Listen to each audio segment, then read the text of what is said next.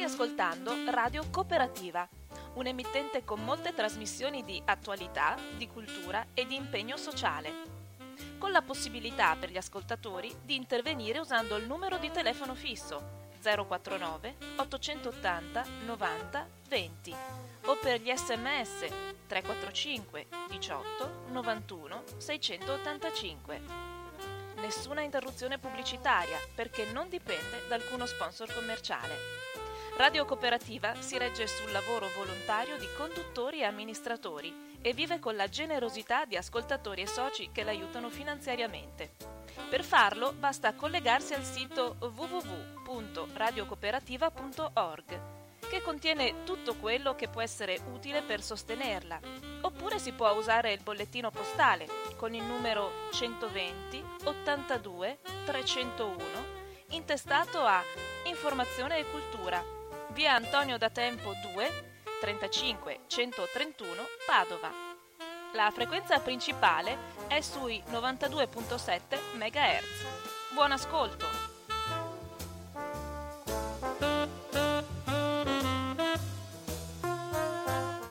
Un cordiale buongiorno a tutte le persone sintonizzate su Radio Cooperativa. Anche oggi abbiamo il piacere, ma anche la, la bellezza, la forza anche di un intervento di una persona che sta vivendo questo periodo e queste giornate in una forma molto intensa e molto diretta perché è una veneziana. Si tratta dell'architetto Maria Rosa Vittadini e ho un, un piacere anche perché viene, viene, spesso a Radio Cooperativa quando ci sono da fare delle, oltre che delle osservazioni, anche dei progetti, anche dei sogni, anche delle indicazioni pratiche proprio per affrontare i drammi che stiamo vivendo e in questo momento il dramma di Venezia, sul quale mi pare ci sia molte immagini, molte parole, molte parole da tutte le parti, ma poi nella realtà le indicazioni mi pare siano ancora molto fumose. Non so se ho dato un giudizio che forse non introduce bene la, la conversazione. Comunque Maria Rosa, grazie di essere qua e parti con tutta libertà. Sì, grazie a voi di avermi chiamato qua. Spero che l'umidità e l'odore d'acqua che viene fuori dai vestiti, dalle parole, dalle idee, riusciamo a superarlo. Io vorrei dire alcune cose. Eh, non c'è dubbio che Venezia ha attraversato in questi giorni una situazione davvero drammatica. Quello che vorrei invece mettere un po' a fuoco è il concetto di emergenza tutti quelli che sono venuti hanno parlato di emergenza, cioè di un fatto non prevedibile, di un fatto eccezionale, di un fatto che bisogna rimediare, ma che eh, insomma è un fatto naturale. Bene, io vorrei mettere un po' di puntini sugli sul fatto che il cambiamento climatico prima è una cosa seria e c'è, e tutto quello che abbiamo visto è il frutto di questo eh, cambiamento climatico velocissimo che sta cambiando radicalmente le logiche, eh, il, il, modo di gestire, che deve cambiare il modo di gestire la città, che invece non è cambiato per niente e che questa situazione così tragica, diciamocelo pure perché la città è in ginocchio, la gente ha perso dove abitava ha perso il letto, la cucina, la casa, gli artigiani sono alla malora, quindi un danno sociale economico immenso, ma questo danno sociale economico immenso viene da lontano, viene dagli anni in cui abbiamo progettato il Mose. Vi ricordate il Mose? Che era la grande opera che doveva salvare Venezia dalle acque alte e insieme doveva salvare la naturalità della laguna e insieme il funzionamento del porto. Era il miracolo. Bene, quel miracolo è stato una delle ragioni di danno della città di Venezia e del fatto che nella, nella, nella, nella settimana scorsa il danno è stato così forte. E voi mi direte, beh, il Mose non c'era ancora. Certo, il Mose non c'era ancora. E se ci fosse stato non si sa bene se, avesse, se avrebbe funzionato o no è costato 6 miliardi. Abbiamo messo 6 miliardi per salvare Venezia con un'opera eh, che l'unica cosa che finora ha fatto è danneggiare ulteriormente il funzionamento di Venezia e della sua laguna. Bel risultato. Allora adesso Venezia eh, è all'interno, uscendo dal folklore della, de, dei telegiornali, delle visite dei ministri, dell'accompagnamento in piazza San Marco eh, chiusa e allagata, e che tutti hanno fatto la loro parata lì, dal Presidente del Consiglio a tutti i ministri che sono venuti, bene, bene, bene, tutti con la faccia dispiaciuta. E quella faccia dispiaciuta che cosa ha prodotto di fatto? Sì, certo, qualche soldo da dare ai disastrati, ma la cosa più tragica, più sbagliata, più incredibile di dare a, a, a, al sindaco, che è uno dei grandi motori del danno di Venezia, il nuovo ruolo di commissario che distribuisce i soldi. Del, quindi un nuovo potere, una nuova centralità. Brugnaro è uno che di Venezia non ha capito niente, uno dei, eh, diciamo così, delle cause del degrado della città della perdita di abitanti, della svendita del patrimonio pubblico, dell'uscita, de, del strapotere della, del, degli Airbnb, della, della trasformazione del, delle case in cose per turisti e non in cose per residenti, degli affari. Lui lo teorizza, dice che cosa fa? Qual è il mio dovere di sindaco? Eh, spianare la via a quelli che vogliono guadagnare eh, eh, agendo a Venezia spianare la via agli affari privati. E questo è il, il significato del sindaco. Io credo che sia un errore tragico e il fatto che l'unico eh, effetto di tutta questa disgrazia sia averlo ulteriormente riconfermato, ulteriormente nominato come... Ma sapete cosa ha detto il sindaco? Nella conferenza stampa dove lui, il governatore del Veneto, il patriarca, eh, commentavano nella sede della, della, della protezione civile il disastro. E il sindaco, con le lacrime agli occhi, devo dire, quindi emotivamente preso anche lui, ha detto una frase incredibile.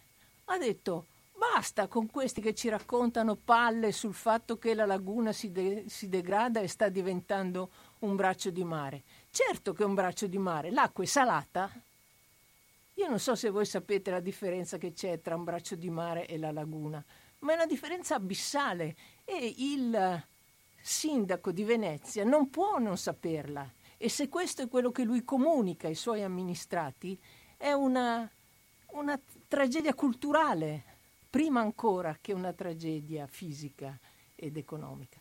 Allora c'è un problema grossissimo. Venezia deve cambiare. E oggi eh, ci sono alcune questioni che vanno decise e che io spero diano luogo a una, a una vera capacità di capire dove stiamo andando. Ad esempio sul Mose. C'è qualcuno che dice il Mose non va finito.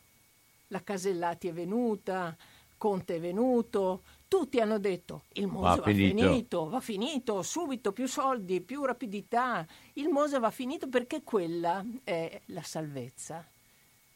Bene, c'è da chiedersi. C'è una eh, notevole quantità di gente che si occupa da, da anni dei problemi di Venezia che dice ma davvero ci conviene finire il Mose? Perché finire il Mose costerà ancora molti soldi, costerà ancora molti tempi per non solo per finirlo, ma poi per collaudarlo, eccetera, eccetera. Quindi 2022, 2023, ogni, ogni sei mesi si scatta di un anno in più per, la, per il suo termine. E quando ben sarà finito, costerà tra i 100 e i 120 milioni di euro l'anno solo per la sua manutenzione. Davvero ci conviene? Non ci conviene prendere questi soldi, che sono un, un bel mucchio di soldi, e cominciare a fare tutte quelle opere che sono che, che servono in maniera in, incredibile e che oggi non sono state fatte perché tutti i soldi sono andati al Mose. Cioè? E quindi eh, occuparci della morfologia lagunare, rialzare i fondali, ehm, costruire, costruire rif, rifar formulare le barene. Cioè, la differenza tra la laguna e il, ba- e il, braccio di mare è che la laguna è un posto fatto di velme, di barene, dove l'acqua, quando entra, si, incu- si, si, inserisce in questi canali sinuosi, perde velocità, perde forza. Il braccio di mare è una roba piatta, dove quando arriva l'acqua a velocità fortissima diventa un- una mareggiata e va a sbattere direttamente contro Venezia. Possiamo agire per evitare di essere un braccio di mare e ripristinare questa, questa capacità della laguna di gestire, di, di, di, di rallentare, di rendere meno violenta l'entrata dell'acqua? Si può. Cominciamo a spendere su quello e non finiamo il Mose. L'altra parte dice, vabbè, il Mose è fatto al 93%, così dicono almeno le fonti ufficiali, e io vorrei vedere se è vero, allora lo finiamo. Ma si, si diciamo, eh, c'è, c'è un problema grossissimo lo finiamo e spendiamo lì, ma spendiamo lì e non abbiamo più soldi per là. E quelli che dicono non finiamolo, non prendono mai in carico che non finirlo costa tanto, forse tanto quanto finirlo, perché bisogna smontarlo, non si può mica pensare che i, le paratoie galleggino libere, schiantate dalla loro, dalla loro sede e vadano a sbattere qua e là contro la città. Allora, ci sono problemi tecnici, ci sono problemi politici, ci sono problemi strategici. Il Mose non è la salvezza di Venezia. Il Mose è una grande macchina eh, troppo complicata, troppo costosa e troppo, eh, non so come dire, troppo inadeguata di fronte al cambiamento climatico. Cambiamento climatico, che è quello che ha provocato la, l'evento della, della, settimana scorsa, eh, è stato un evento eh, incredibile di impossibilità di, di prevedere. Il, il, Mose ha tutto un sistema di previsione per cui quando l'acqua arriva, supera i 110, dovrebbe chiudersi. La previsione di marea per quella volta lì era di 150, 160, non mi ricordo. Improvvisamente il, il vento che spingeva l'acqua verso Chioggia si è eh, radicalmente ha cambiato direzione e ha spinto l'acqua verso Venezia, creando oh, un vento fortissimo, un vento che ha creato dei vortici. Ci sono state nella città delle trombe d'aria. Se voi andate a vedere, ci sono i muri eh, di, di, contorno dei canali divelti, sono muri di, di mattoni pieni di 30 centimetri, una violenza incredibile. Allora, questo è quello verso cui dobbiamo attrezzarci in futuro. E il Mose è una, eh, diciamo, un mezzo non adeguato al futuro che ci aspetta. Eh, credo di aver fatto una trasmissione con un ingegnere, mi pare, eh. Danella. Mi pare. Danella, certo. E mi pare che Danella sia proprio uno di quelli che ha dimostrato, ma fin da sempre, che il Mose non andava fatto. Certo. Beh, io se posso fare una piccola parentesi autobiografica. Anche sulla tua posizione. Eh, certo, io eh, facevo nel 2000, 1998-99 il del Mose è stato sulla valutazione di impatto ambientale, presidente della di impatto ambientale nazionale che doveva dare il, il parere. Bene, quel parere è stato negativo.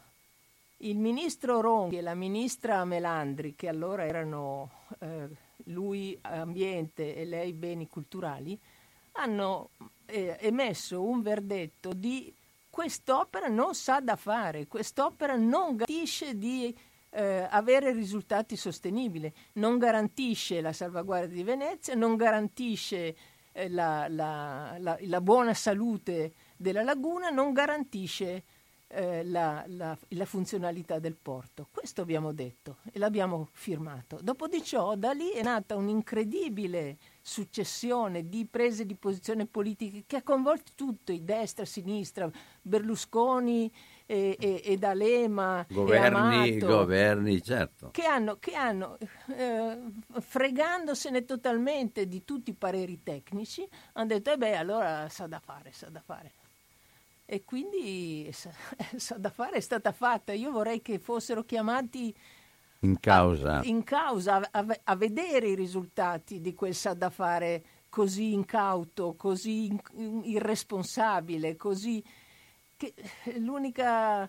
Ma che tipo di eh, eh, giudizio è andato sul fatto sulla valutazione negativa dell'impatto ambientale? La valutazione negativa dell'impatto ambientale, quando eh, di, di, diciamo, di norma, la cosa eh, funziona così. Se la, la valutazione negativa, l'opera non dovrebbe essere fatta, ma il il ministro a cui quell'opera fa riferimento, e nel nostro caso era il ministro eh, dei lavori pubblici, perché eh, il Mose era eh, fatto dalla, dalla, dalla, diciamo così, c'era il magistrato Le Acque, erano tutti or- organismi periferici del Ministero dei Lavori Pubblici. Se il Ministro dei Lavori Pubblici non ritiene di dover, ritiene troppo strategico quell'opera e quindi che l'impatto ambientale è negativo, ma l'opera va fatta lo stesso, può portarla al Consiglio dei Ministri e eh, in, in, qualche modo dire l'opera va fatta lo stesso. Eh, mettiamocela via, il, eh, ci sarà l'impatto, ma eh, dovrebbe essere superato.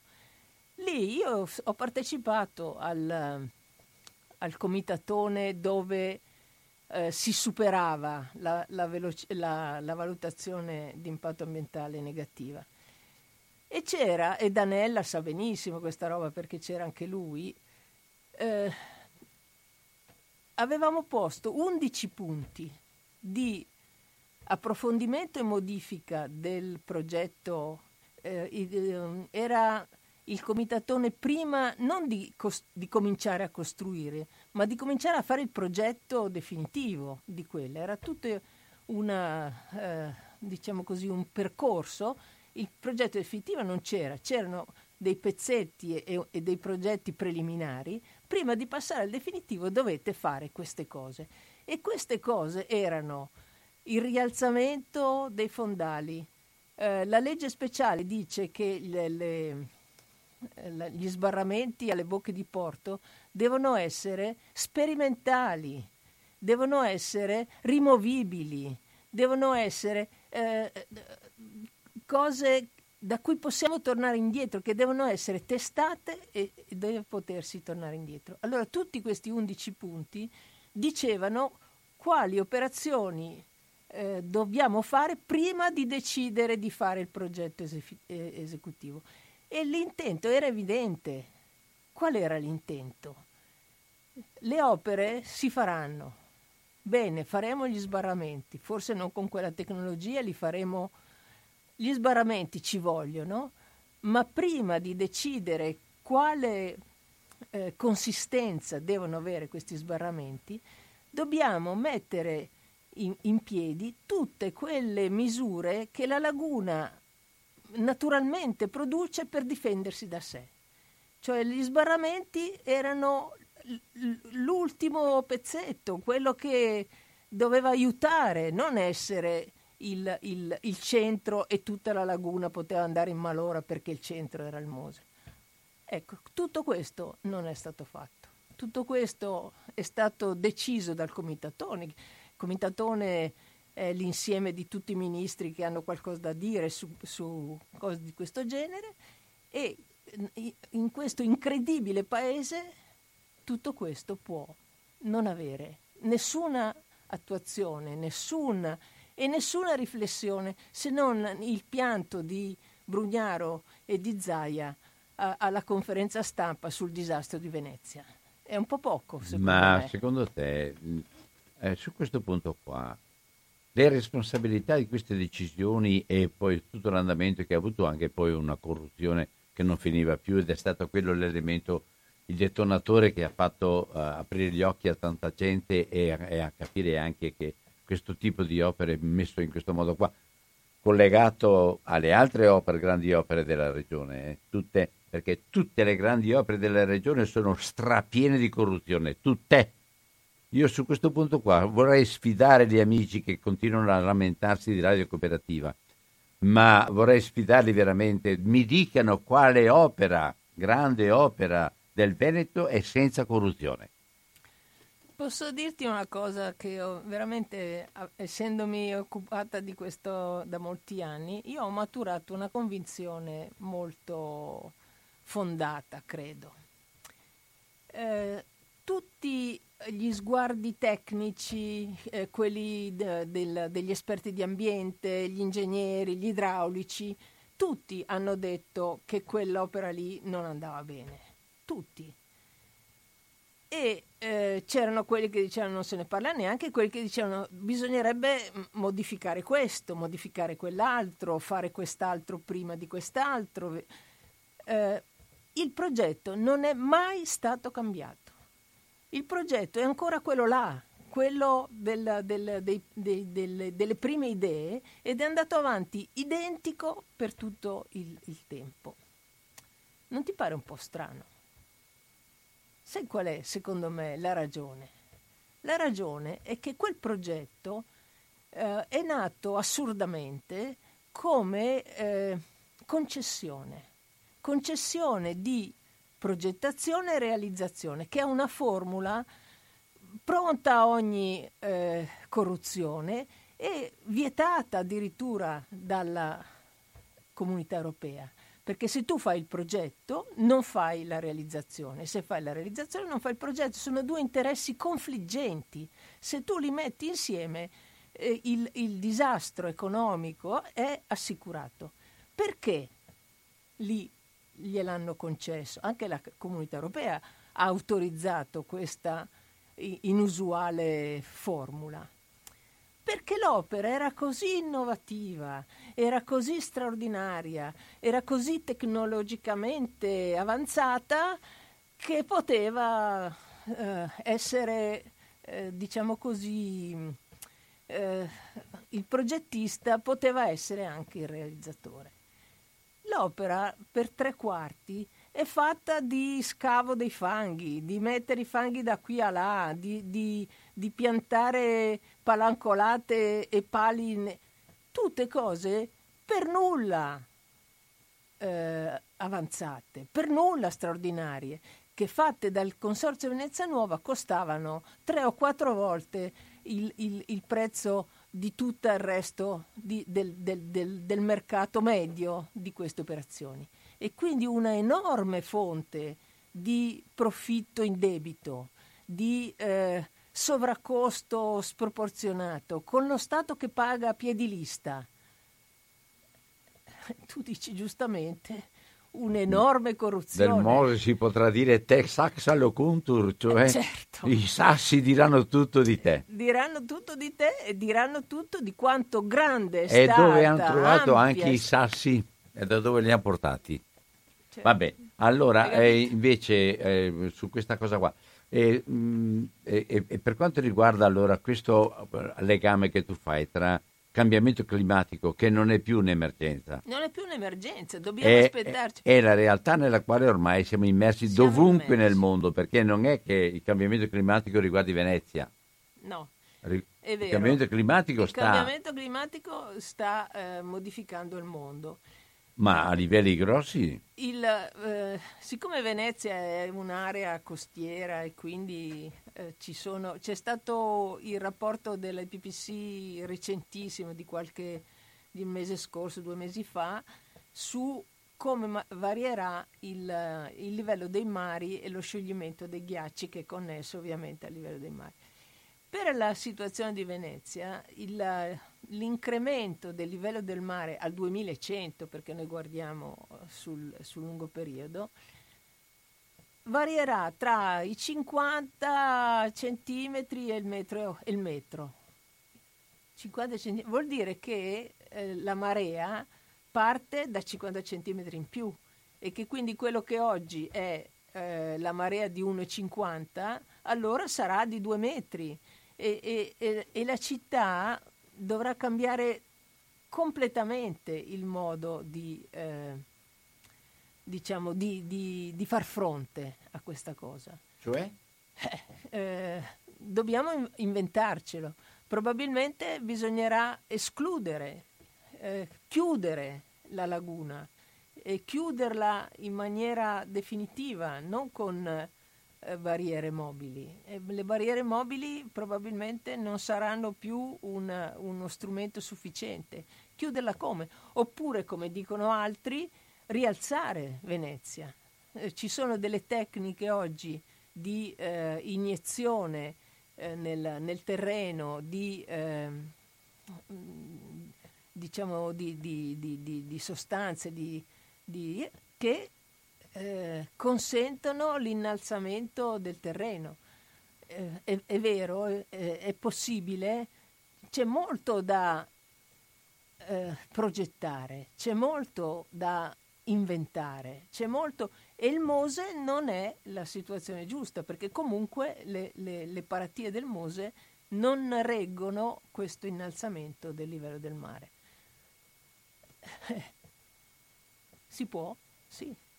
Si può rallentare, si può eh, cercare, ti dico, con tutte le... le... Secondo te questa, questa, grande messa in scena è un po' per ra- racimolare immediatamente un altro progetto speciale per Venezia, mi pare di capire, no? O no? Chi lo sa, no, no, no non mi pare per il momento non, non esiste ancora. No, non mi pare, ma però... Beh, Venezia rimane una città simbolo a livello internazionale. Ecco, allora, se Venezia riuscisse a essere governata in maniera meno demenziale e riuscisse ad essere veramente la città simbolo della gestione del cambiamento climatico in una situazione così difficile, in una laguna così difficile, in una città su cui intervenire così difficile, allora il, il luogo mondiale della capacità di una città di far fronte al cambiamento ci sono, ci sono, persone che stanno elaborando, che vi trovate un po' sì, sì, a, sì. a, vedere un attimo che tipo di proposte, come, eh, come, anche affrontare, perché è tutto collegato, è però tutto collegato. Eh, eh, non, non, non, è un comitato grandi navi comitato eh, no. Laguna, comitato... Guarda, ho, ho, la massima stima del comitato Grandinai perché eh, le grandi navi sono certamente uno dei, dei, punti, sui dei, dei punti, su cui bisogna, bisogna, cambiare.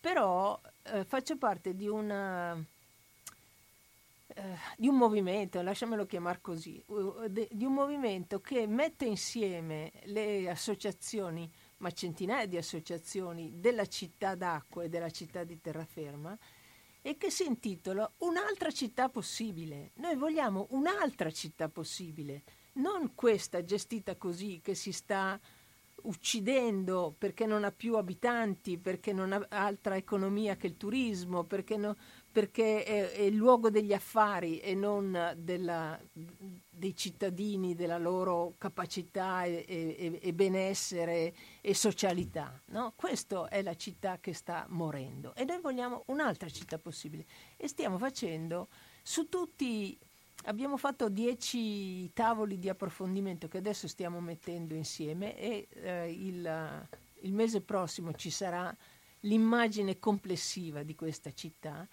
ma è una città che vuole intervenire sul turismo e dice come, che vuole intervenire sulla residenza e dice come, S- sul cambiamento climatico, certo, anche sul cambiamento climatico.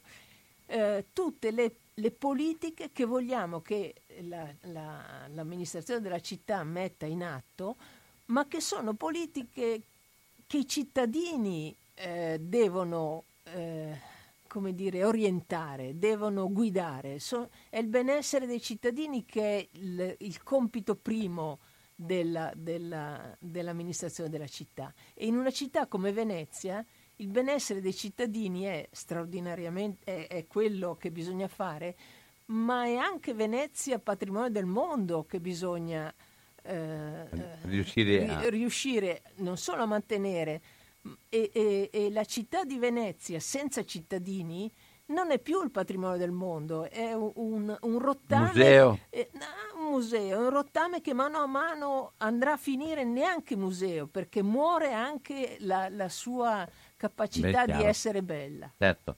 Uh, ogni giorno tre abitanti in meno, Eh. scriveva domenica Diego Motta sull'avvenire a pagina 5. In un anno mille persone. L'altra faccia dell'emergenza a Venezia si chiama, e non da oggi, spopolamento. Spopolamento, certo. Nei giorni dell'ondata di piena che ha drammaticamente riportato in primo piano la fragilità della città che vive sull'acqua, c'è un'altra questione a cui è legata la sopravvivenza del capoluogo veneto, il deserto demografico, la solitudine degli anziani, la fuga dei giovani. Perfetto. Guarda, questo... Venezia rischia di rimanere un gioiello sempre più disabitato a partire dal suo centro storico. Nel marzo 2008 abbiamo esposto un contatore fuori da una farmacia cittadina, racconta Matteo Secchi, presidente dell'associazione Venezia.com, che ha promosso l'iniziativa e che da tempo riflette sul futuro della città. Allora il numero in vetrina per quanto riguarda i residenti del centro storico era 60.720, oggi è 52.336. Più di 8.000 persone se ne sono andate e sa cosa è cambiato? Una volta, quando venivano negli alberghi, ci chiedevano quando arriva l'altra, l'alta marea. Ora, appena entrano negli hotel, ci dicono: Ma voi veneziani ci siete ancora? O sparirete pure voi? La battuta è d'attualità non solo in riferimento alle previsioni della ONG Climate Central, secondo cui Venezia verrà sommersa dalle acque nel 2050. La questione è infatti entrata giocoforza nell'agenda della politica, che l'ha, che l'ha a lungo sottovalutata. Qui non si tratta soltanto di quantificare i danni, ma del futuro stesso della città, ha detto il sindaco Brugnaro, eh, a proposito di picchi record raggiunti questa settimana dalla, dall'acqua. Lo spopolamento di Venezia nasce anche da questo. Se un giovane vede che stiamo dando delle soluzioni, pensa di poter vivere in centro storico, altrimenti pensa solo ad andare via. Per questo si sono riuniti in assemblea di un'associazione avanti. certo. Questo era l'altro, l'altro elemento, qui accennavi anche tu. Allora, secondo te, mi fai una, una scia di proposte e poi apriamo telefonate. Scia di proposte. Questo del, dello spopolamento, lo spopolamento è una storia lunga, no? molto lunga, ed è nato negli anni, fine anni 60, quando eh, sembrava che andare a vivere a Mestre fosse con la macchina sotto casa, fosse eh, il, il sogno del veneziano che se ne andava da Venezia abbandonando le, le case malsane, umidi, pianterreni, eccetera. E questo è stato per, per molto tempo.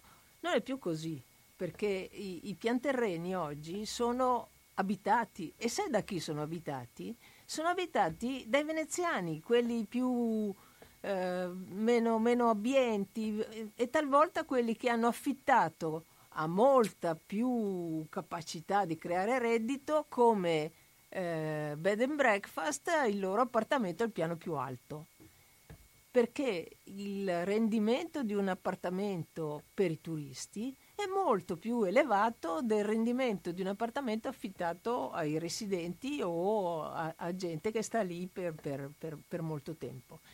Allora questa è una precisa politica del comune. Il comune deve eh, scoraggiare, tassare, ehm, impedire che il patrimonio edilizio diventi eh, a, a disposizione dei turisti o addirittura gli alberghi che comprano i- i- gli appartamenti intorno all'albergo per farne la dependance dell'albergo. Quindi eh, la, la macchina abitativa di Venezia è ormai stravolta dal- da, da questa eh, diciamo, deriva verso il turismo sia gli studenti, sia i giovani, sia le nuove famiglie devono affrontare costi incredibili per stare a Venezia. E chi glielo fa fare? Se ne vanno immediatamente, tanto più che a Venezia questa deriva turistica fa sì che le occasioni di lavoro a Venezia siano tutte occasioni del cavolo. Vado a fare il cameriere, il cuoco o il, po- o il portabagagli dell'albergo tal dei tali.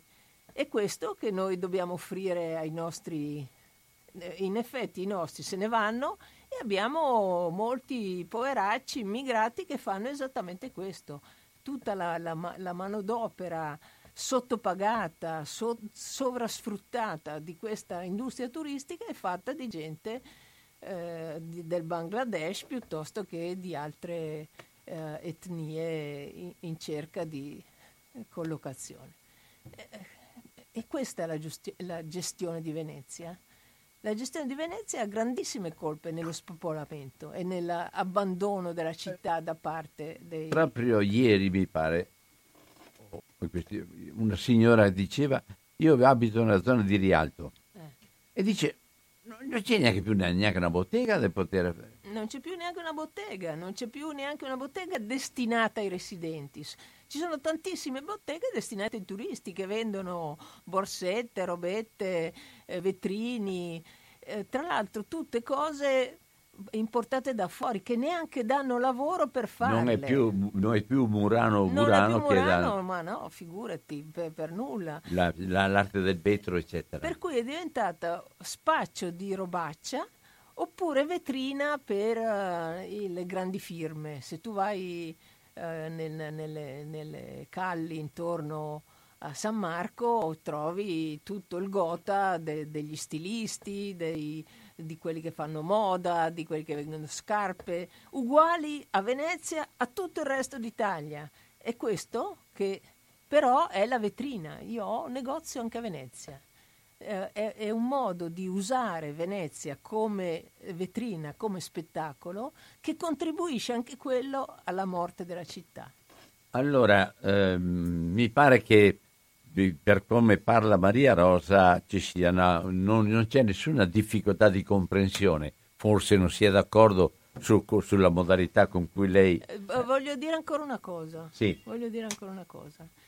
Eh, il giorno 1 di dicembre ci sarà il referendum. È la terza o la quarta volta che facciamo il referendum. referendum su cosa? Sulla separazione di Mestre da Venezia. I veneziani sono strastufi, sono uh, arrabbiati come non mai.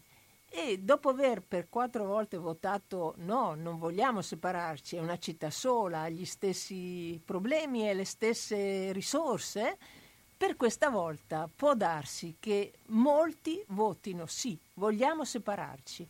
Ed è un segno della rabbia, dell'incredibile incapacità dell'amministrazione di essere eh, coagulare. di coagulare e di essere eh, utile ai veri problemi Porta di di tutti lì. quanti i residenti. E quindi eh, eh, seguiteci sul referendum che ci sarà perché anche quello è un indice del profondissimo malessere di Venezia. Ecco, ripeto, di tutto si può dire, ma non che non sia chiara e che, per cui quello che afferma si capisce benissimo. Adesso ci sarà qualcuno che non sarà d'accordo, ma eh, c'è la libertà di intervenire, di certo, fare domande. Che mi dica perché non è d'accordo. Certo, pronto? Pronto, ciao Albino. Ciao. Buongiorno all'architetto, buongiorno architetto, buongiorno, buongiorno alle ascoltatrici buongiorno. e agli ascoltatori. Parto dall'ultimo argomento che ha portato l'architetto. Io ci fu un altro referendum e ci, c'era qui a Padova, io abito a Padova chiaramente, Albino lo può vedere e glielo dirà architetto, e c'era un referendum virtuale, perché abitando a Padova non posso votare per i referendum, referendum fatti a Venezia, per vedere se altri abitanti del Veneto erano favorevoli e votai appunto per il mantenimento della Unione. E non lo so cosa, si, cosa succederà adesso. Prima di ascoltare Albino, stavo facendo da mangiare qui in famiglia, vi ascoltavo Radio 3 Scienza e pensi c'era il geologo de to- Tosi qui eh, di Padova e hanno chiamato il professore Merito dal POS. L'ingegnere dal POS espertissimo in... Dal PAOS.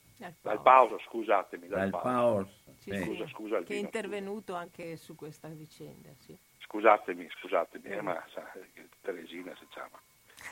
e era ascoltato molto, con molto interesse Venezia è un problema grosso. Le posizioni dei due interlocutori in Radio 3 Scienza non erano esattamente coincidenti, ma però dicevano entrambi la stessa cosa, eh, citando appunto grande, caro.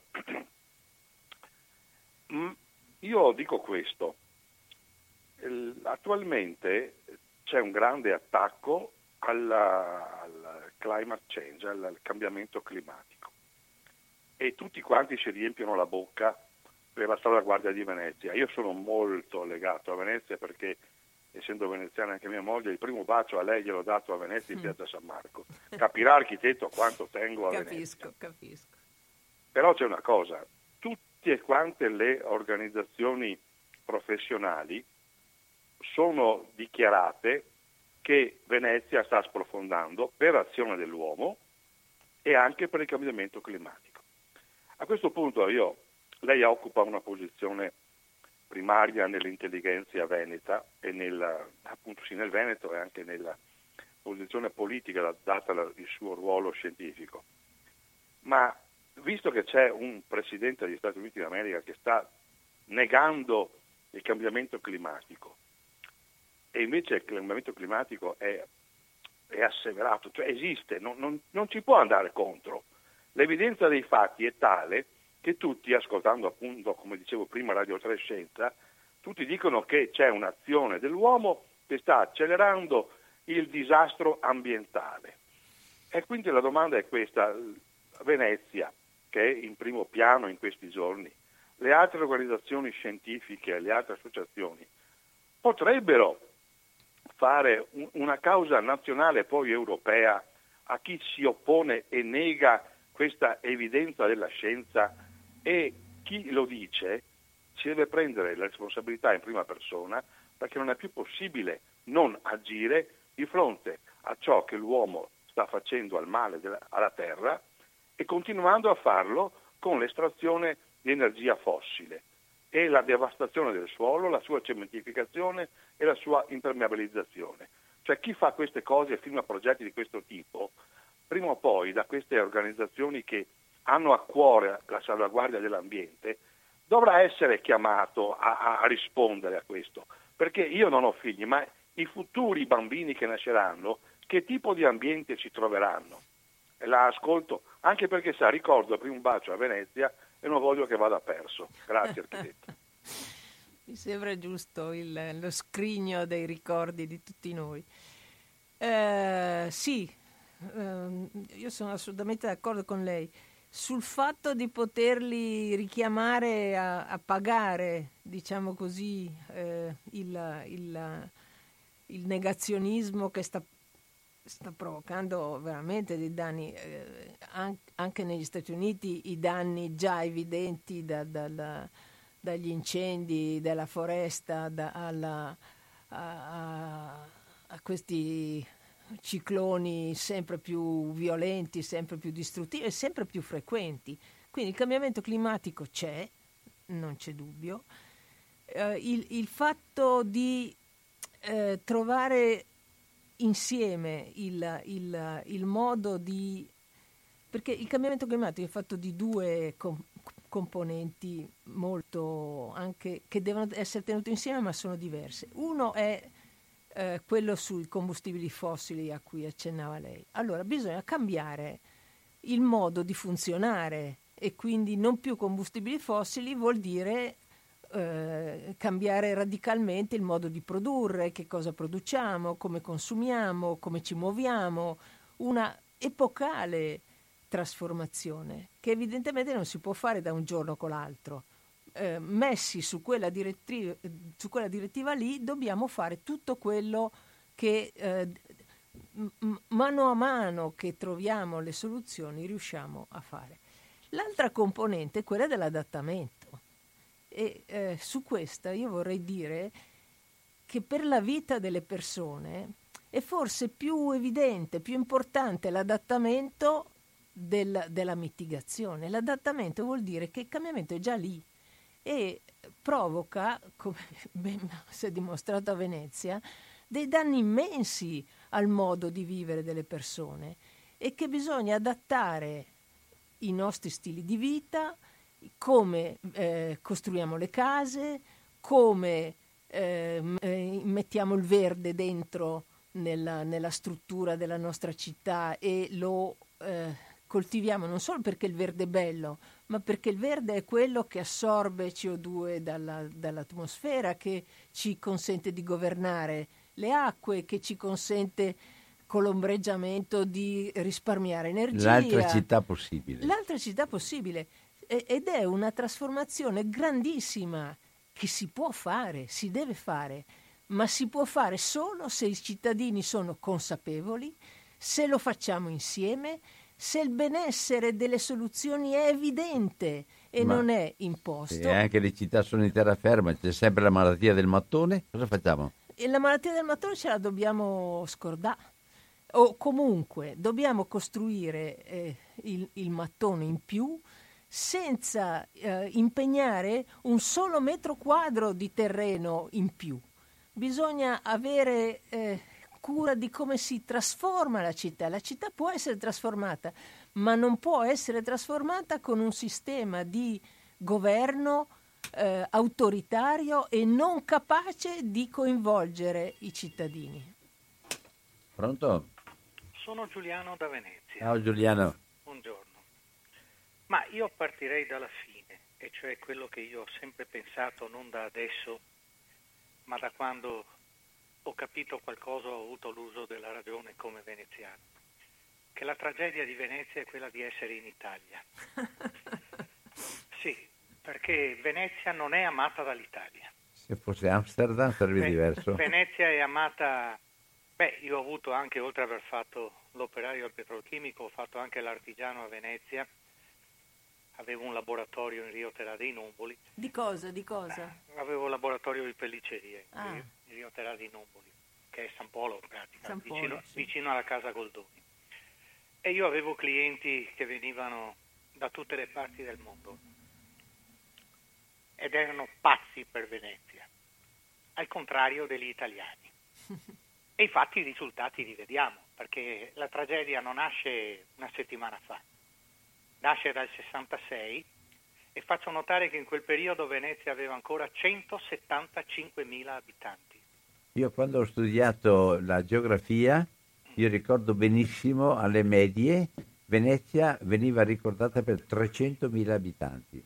Come, non lo come, so se questo eh, quei tempi là, non so beh, beh certo mai, io sono più vecchio di te non so se sia ragione. mai arrivato a 300.000 ma i 175.000 c'erano perché sono dati ufficiali e siamo arrivati certo. a questo certo. punto che siamo a 51.000 52.000 tra l'altro io non faccio neanche più parte di questi perché sono uno dei tanti dei migliaia di emigrati che hanno dovuto andare via da Venezia. Perché dire i giovani potrebbero stare a Venezia, ma quando tu hai affitti impossibili, costi delle case impossibili, come fa la gente a rimanere? E prospettive di lavoro impossibili. E prospettive di lavoro impossibili. E, e, lo, stesso discorso, e lo stesso discorso riguarda i negozi. Perché quando mi si dice non c'è più, posso dirlo in veneziano, Certo. Non che sia più il biavarol, non che sia più il beccher, non sia più il fruttariol. Ma come fanno? Ma come fa uno ad aprire un negozio a Venezia di queste con gli affitti che ci sono? In effetti stanno chiudendo tutti. Ci rendiamo conto che quando si parla di 2.000-3.000 euro al mese di affitto significa che il padrone di quei quattro muri marsi, che, che sei, vuole vivere alle spalle di chi lavora. E, e, la colpa di questo è a 360 gradi, eh? Sì, sì. Perché non è che le giunte precedenti, lei ha ragione a prendersela con, con Brugnaro, sicuramente non sono un estimatore di Brugnaro, non l'ho votato, non lo voterò e, e gente come Brugnaro sarebbe bene che andasse in campagna, come si diceva una volta, perché di Venezia non capisce un cavolo. Ma detto questo, non è che gli altri che hanno preceduto Brugnaro abbiano fatto di meglio sono Vero. i co-responsabili di questa Vero situazione di Venezia. Vero. Poi volevo dire qualcosa sul Mose, ma eh, dovrei portare via tanto tempo perché volevo leggere qualche, qualche riga. Ma do solo un dato. Il Mose, e lei signora me lo potrà confermare, il Mose su 12 progetti, la commissione di esperti, che era l'aveva messo all'undicesimo posto come validità. Lo sa questo? Questo è un dato del 2005. No, non lo sapevo, ma... Ecco, mi concedi un minuto Albino, prendo, prendo dove ho scritto questa cosa perché così la leggo bene? Fai presto. Eh, faccio presto.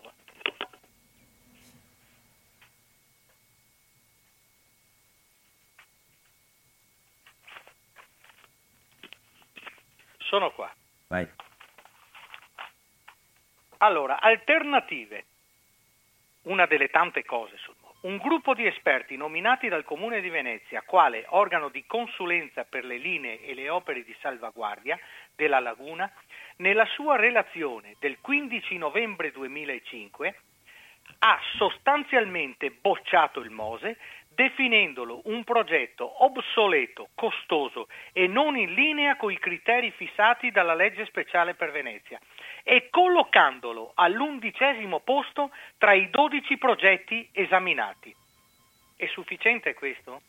Sì, sì. Eh, evidentemente, se- no, evidentemente sufficiente. evidentemente bisognava fare questo, perché questo, questo portava, portava din din, come diceva il buon din din din din, come diceva Alberto Sordi in Arpagone, din din din din, Buono, e di fatti lo si è visto. ciao. Buona giornata. visto. Grazie Anche anche, a te.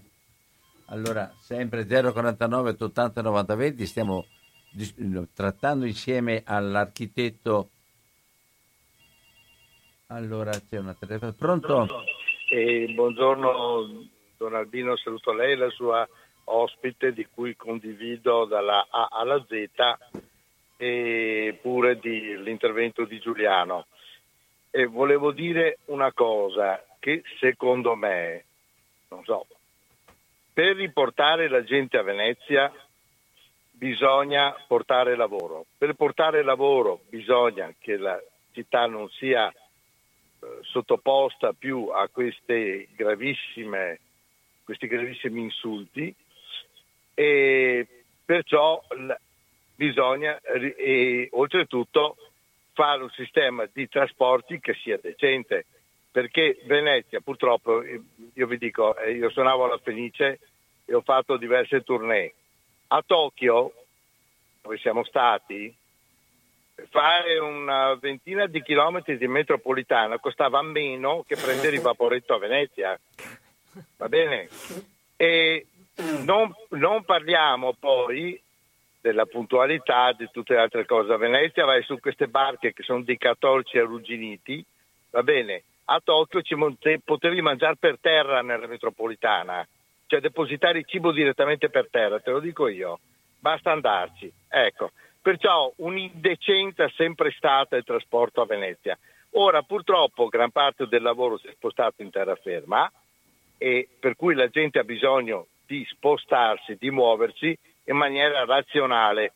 La razionalità la incontri da, da Piazzale Roma, ma all'interno di Venezia non c'è, non c'è assolutamente anche questo. Però prima di tutto per sistemarla. Allora, le- si sa che la falda è stata abbondantemente, la falda acquifera che sta sotto, è stata depauperata da Marghera. Ora Marghera, per fortuna, mi pare sia in via di dismissione.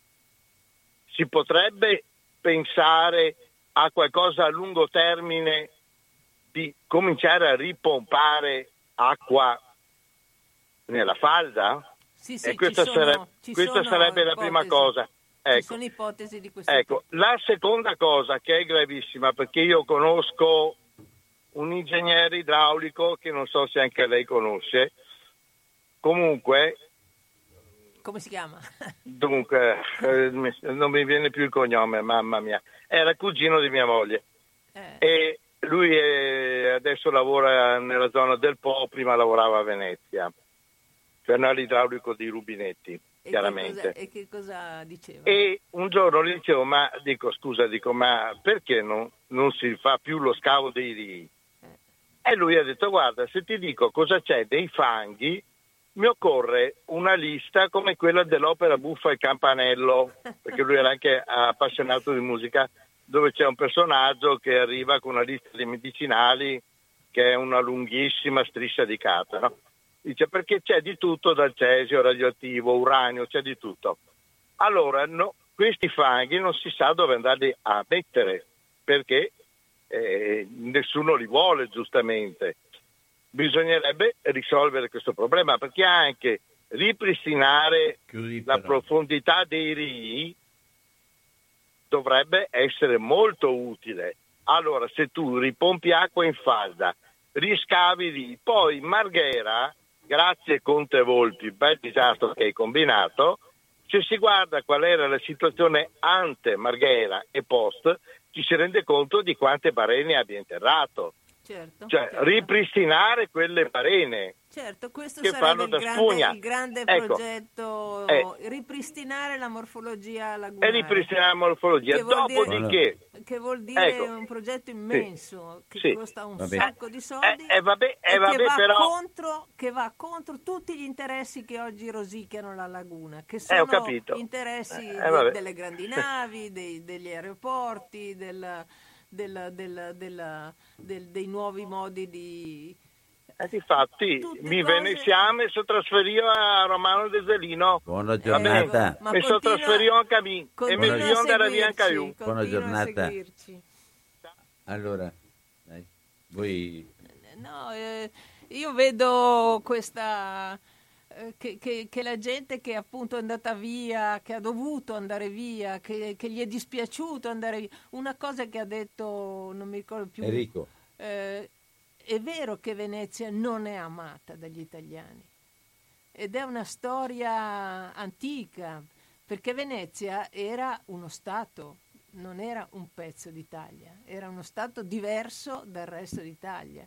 E quando eh, si è formata l'Italia era una specie di corpo estraneo, strano. Mm. che è rimasto Repubblica Marinara. mm. che è rimasto un corpo estraneo e quindi eh, diciamo così i segni di questa storia e di, questa, eh, di questo conflitto, diciamocelo pure, eh, ci sono ancora e ci sono nel referendum di cui parlavamo prima, ci sono nell'atteggiamento della, della regione Veneto che è tutta sparata su ehm, la- la- il, il raccordo col resto del mondo perché noi esportiamo di più, perché siamo più bravi, perché sappiamo produrre, ma non sappiamo governare Venezia, non sappiamo governare i, i- i- i luoghi della, della cultura, della- dello splendore della cultura, perché non ne riconosciamo più eh, il, il ruolo eh, portante, a mio avviso.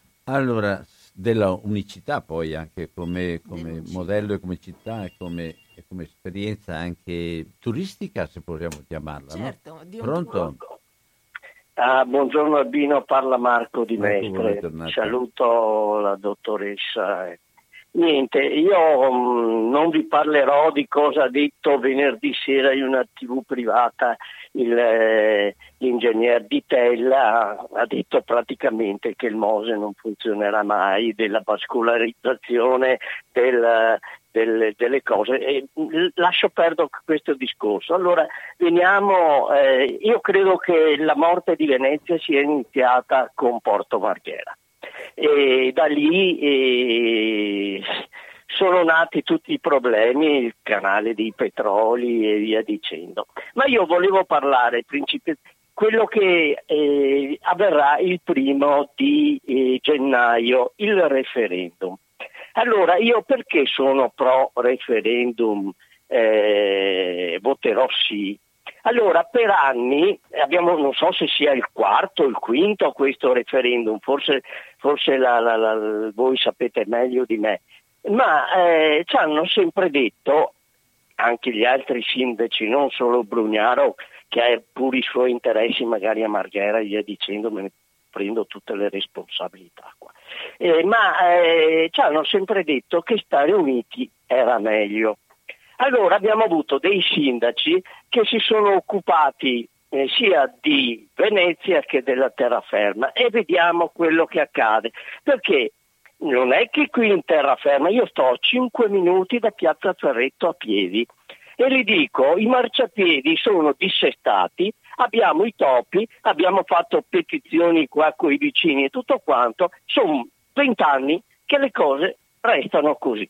Ma- e quindi eh, io credo che ci voglia a Venezia un sindaco che si occupi di Venezia, dei problemi di Venezia, e a Mestre uno di viabilità, di altre cose che sono ben differenti, perché abbiamo tutti assessori che tra l'altro a Venezia o a Mestre non ci stanno manco.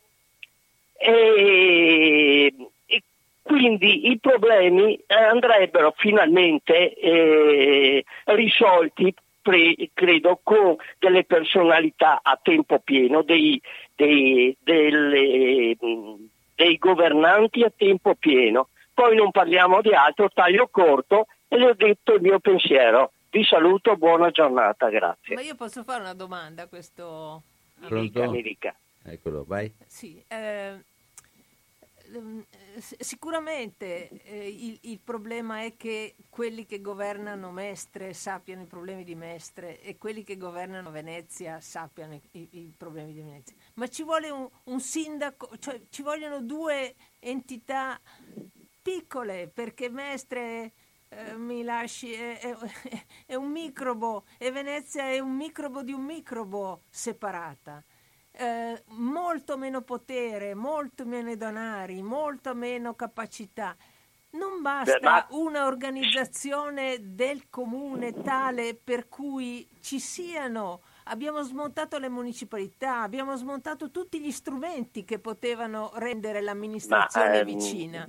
Perché non eh, rivoluzioniamo eh. la struttura del comune? Non ah, ma eh, signora, son, eh, quanti anni sono che, che, che che questo non accade. Mi sembra che sia lampante che eh, cioè, il, il, nostro sindaco, ecco, sorprendo Brugnaro, ma anche gli altri, interessava Mestre soltanto per far numero, perché con la spopolarizzazione, la spopolazione di Venezia praticamente cioè, è logico che avere eh, un comune molto più grosso è più importante, però bisogna fare anche le, le, gli interessi di tutte e due le città che sono certo, ben diverse. Certo. Io la saluto. Una buona amministrazione Grazie. Fare, allora, siete in ascolto dell'architetto Maria Rosa Vittadini.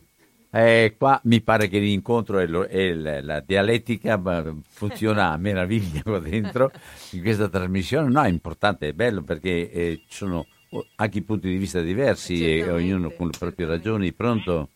Eh, Albino, buongiorno, sono Stefano da Mestre. Buongiorno. Ciao Stefano. Buongiorno a tutti. Ciao. Anch'io venerdì sera eh, ho visto la trasmissione, posso fare anche il nome di, su TV7 Triveneta, e ho visto l'ingegner di nuovo, l'ingegner di Tella, eh. e ha spiegato perfettamente perché il Mose non funzionerà.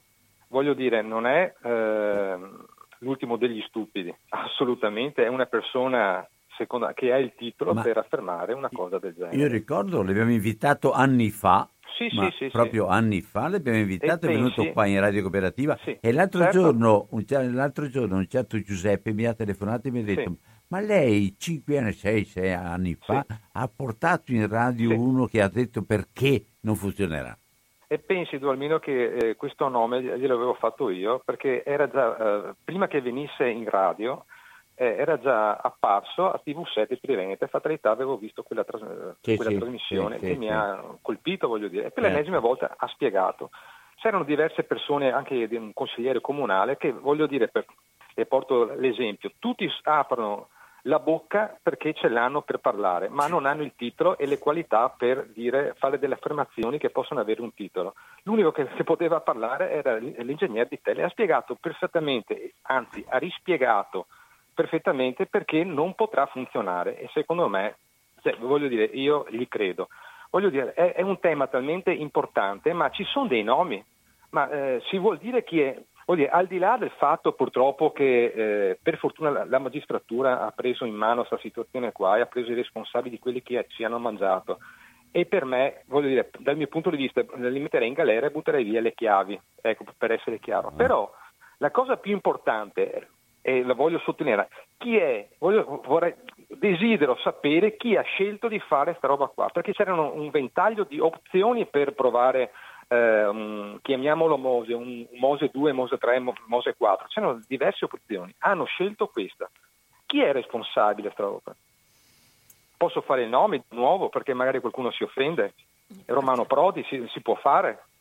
Romano Prodi è quello che ha dato eh, il via libera, non è che lui Eh, abbia scelto. ma capisce, voglio dire, se uno- se- a, a ma se una persona, voglio dire, prima. ma non è, non è che Romano Prodi ha scelto di fare il presidente del comitatone, cioè, eh, scusi, gliel'hanno imposto con la pistola alla tempia, è stata che non si è scelta, voglio dire, fare, Certo, eh, certo. diventare presidente. Quindi si prende la responsabilità, è lui che ha scelto insieme alla sua equipe, voglio dire, le- all'equipe politica, è lui il responsabile de- di, questa, di questa roba qua. E chiudo dicendo che sarei intenzionato anch'io a votare una separazione tra i due comuni, perché guardi le spiego, io sono stato, io, non soltanto io, centinaia di persone in una situazione quando hanno devastato Mestre col tram.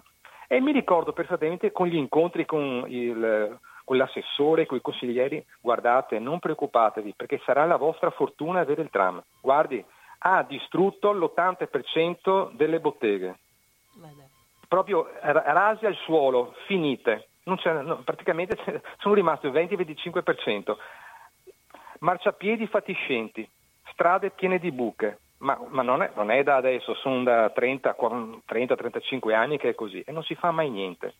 Eh, voglio dire che se, cioè, se ci fosse la possibilità, magari per provare, perché no? Perché no? Si può, si può provare, vediamo che cosa succede, perché no? Certo. La saluto, buongiorno. Buongiorno. Allora, siete sempre in ascolto di Radio Cooperativa, eh, qui alla regia e alla- a- al dialogo e agli, interventi c'è l'architetto Vittadini Maria Rosa. Pronto? Pronto? Buongiorno, Buongiorno Luigi. senta, io di problemi tecnici non me ne intendo e poi di Venezia, poi credo sia molto complicato anche tutta la situazione dal punto di vista tecnico, ma politicamente a me mi dovrebbero spiegare che dice la colpa è di Prodi, la colpa è di Zaia, la colpa è di Galan. Ma i veneziani dove stavano? A Impoli. Cioè, io non l'ho capito. I veneziani stavano a Empoli, erano a, Montevarchi, dove stavano? Perché No, i vede veneziani io... stavano a Venezia e devo dire Eh. che protestavano mica male. Ma tutte No, non queste protestavano decisioni... per niente perché No, vede io ho visto, io ho visto, no, non protestavano per niente perché vede io ho visto un partito che ha fatto le primarie. Poi siccome l'ha vinte uno che non gli piaceva, si è schierato un altro e ha fatto per la terza volta il sindaco. Eh. So, Quello so la che aveva storia. vinto le primarie si è ripresentato poi un'altra volta alle elezioni. Ma siccome anche questo, quando è andato, quando è andato al ballottaggio con Brugnaro, i partiti, compresi il Movimento 5 Stelle, e compreso tutti quell'altri, compreso anche quello che aveva fatto per tre volte il sindaco, e compreso anche il cardinale, perché ha fatto, fu- ha fatto campagna elettorale anche il cardinale, perché non volevano, non perché Brugnaro, eh, perché non volevano quell'altro. Ma quell'altro che è Casson, i veneziani l'hanno mai votato, no? No. E quindi dove era la protesta? Era la protesta di 2.000, 3.000, 4.000 persone che magari avevano le bandiere. Ma io non ho mai visto questo tipo di proteste. Io non ho mai visto gente al casello di passante a volere i tunnel sotto, sotto la, la tangenziale di Mestre. Ho visto che gli hanno fatto un ospedale all'Angelo che non solo a veneziani, ma anche a Mestrini gli ci vuole 40 minuti per arrivarci. lei, lei- ma lei, io forse sarà perché io vivo a Montevarchi e le robe le vedo dai di fuori. No, no. Ma politicamente, politicamente io ho visto questo.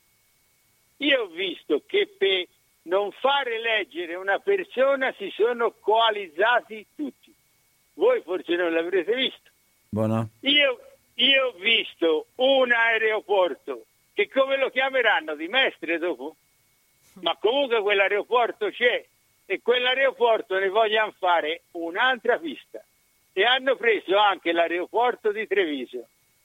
Ma secondo voi, secondo voi, c'è solo il Mose e con la colpa di Prodi e di chi gliela date voi la colpa o c'è anche la colpa perché Don Arbino dice sempre eh, ma l'hanno votato, come diceva il sindaco di Amano.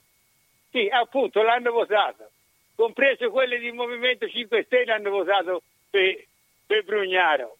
Se non ve lo ricordate, ve lo ricordo io. Buongiorno. Buona giornata. Eh, facciamo un sospiro molto profondo perché molte verità emergono da qua.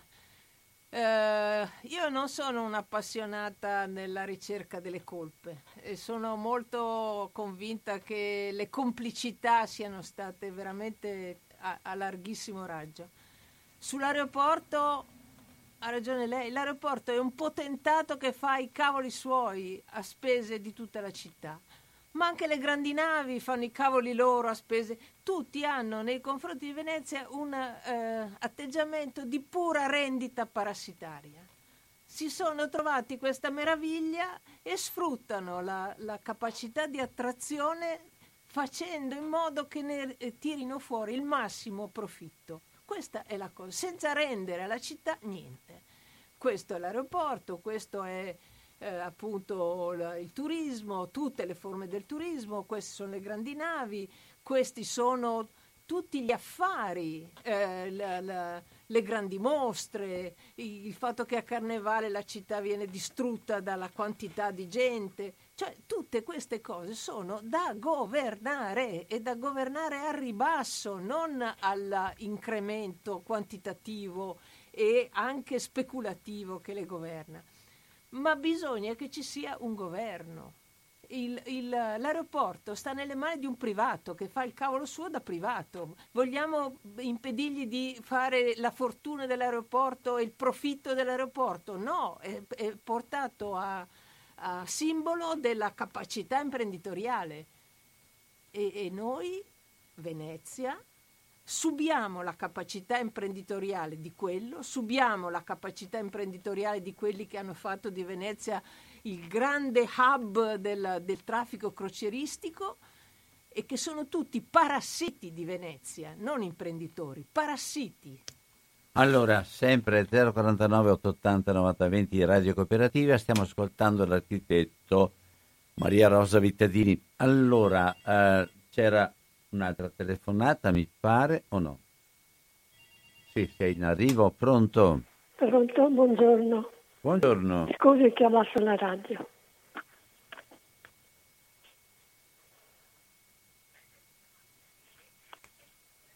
Ecco, sì, mi sente? Sì, certo. Perché ho chiuso la radio.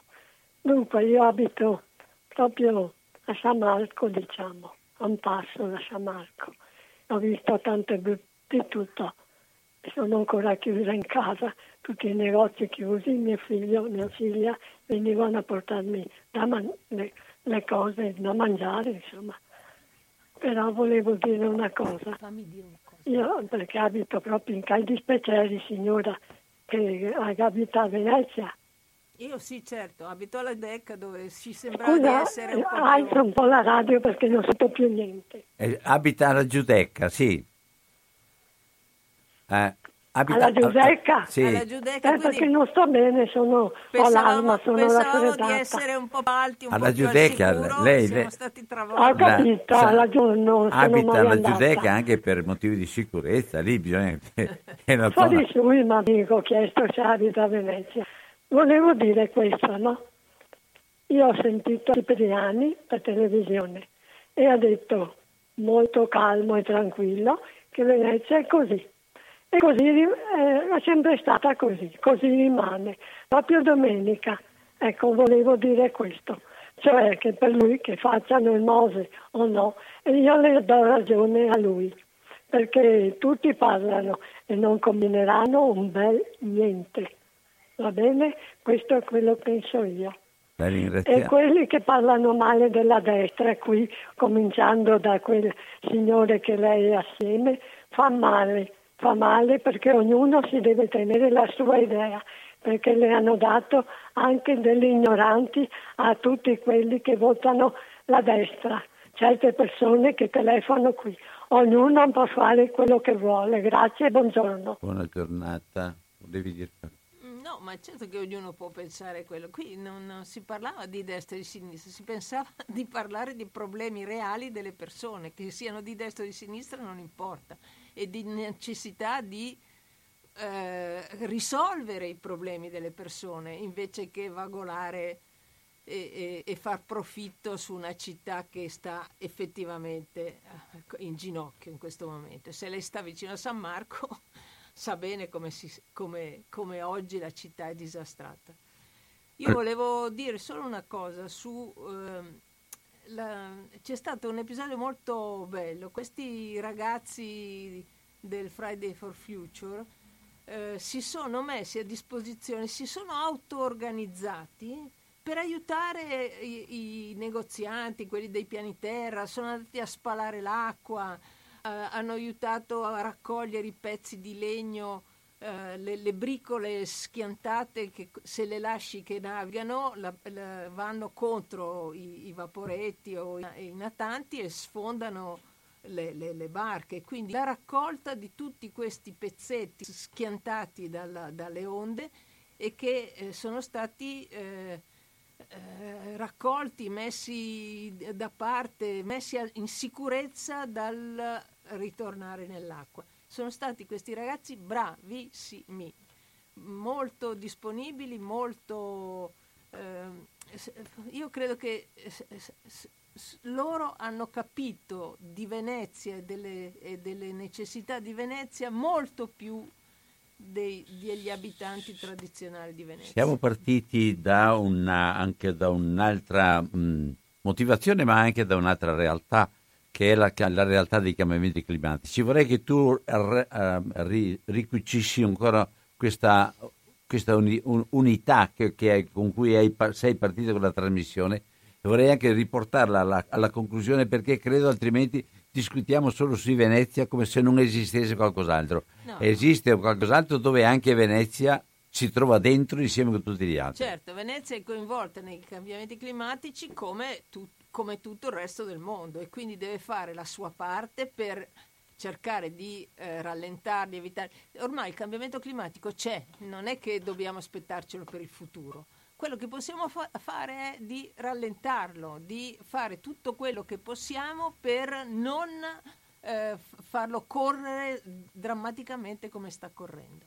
E quindi benissimo tutte le politiche eh, di, di, di, governo della città che vanno verso le altre energie, che vanno verso la diminuzione delle emissioni di CO2, che vanno verso la riorganizzazione dello spazio urbano, benissimo i comportamenti della gente, la consapevolezza dei cittadini è il fondamento di questa possibilità. E se i cittadini sono consapevoli, allora si può discutere su cosa è meglio fare, su cosa eh, rende eh, è, è, più facile, c'è disponibilità dei cittadini a eh, cambiare se questo è il risultato. E ecco. quindi Venezia può avere u, u, ha senza, senza ma un compito fortissimo, ma anche un valore simbolico fortissimo. E se Venezia diventasse il, il punto dove la gestione di tutti questi problemi che il cambiamento climatico rende più difficili, non è che li, li provoca, eh, eh, li, li, rende ancora più urgenti, ancora più difficili, diventa il luogo dove si riesce a raccordare tutti questi problemi in una visione di città capace di cambiare, sarebbe anche a livello internazionale un, un, un, collegando, dovere, direi, un dovere di Venezia. Collegando, collegando tutto questo con un impegno che deve, come dire, non riguarda solo i veneziani, no, riguarda no. tutte le persone che in questo momento sono preoccupate ma nello stesso tempo impegnate positivamente, scusatemi, e gioiosamente, perché vivere è bello, perché deve trovare energia, perché vivere insieme deve da, da, da, darci la voglia di andare avanti. Allora, la, sabato prossimo all'OIC alla Mandria di Padova, al, all'Auditorium Pontello, che è sulla de- guardando tutto il complesso degli edifici dell'Opera Immacolata Concezione, dove ci sono tutti gli ammalati e altre cose, alla, alla Mandria a Padova, sulla destra c'è l'Auditorium Pontello, ci sarà l'incontro di tutti coloro che vogliono eh, elaborare, eh, pensare, elaborare e poi anche prendere decisioni proprio riguardo alla, alla prima, alla, l'importanza primaria della terra, dell'ambiente.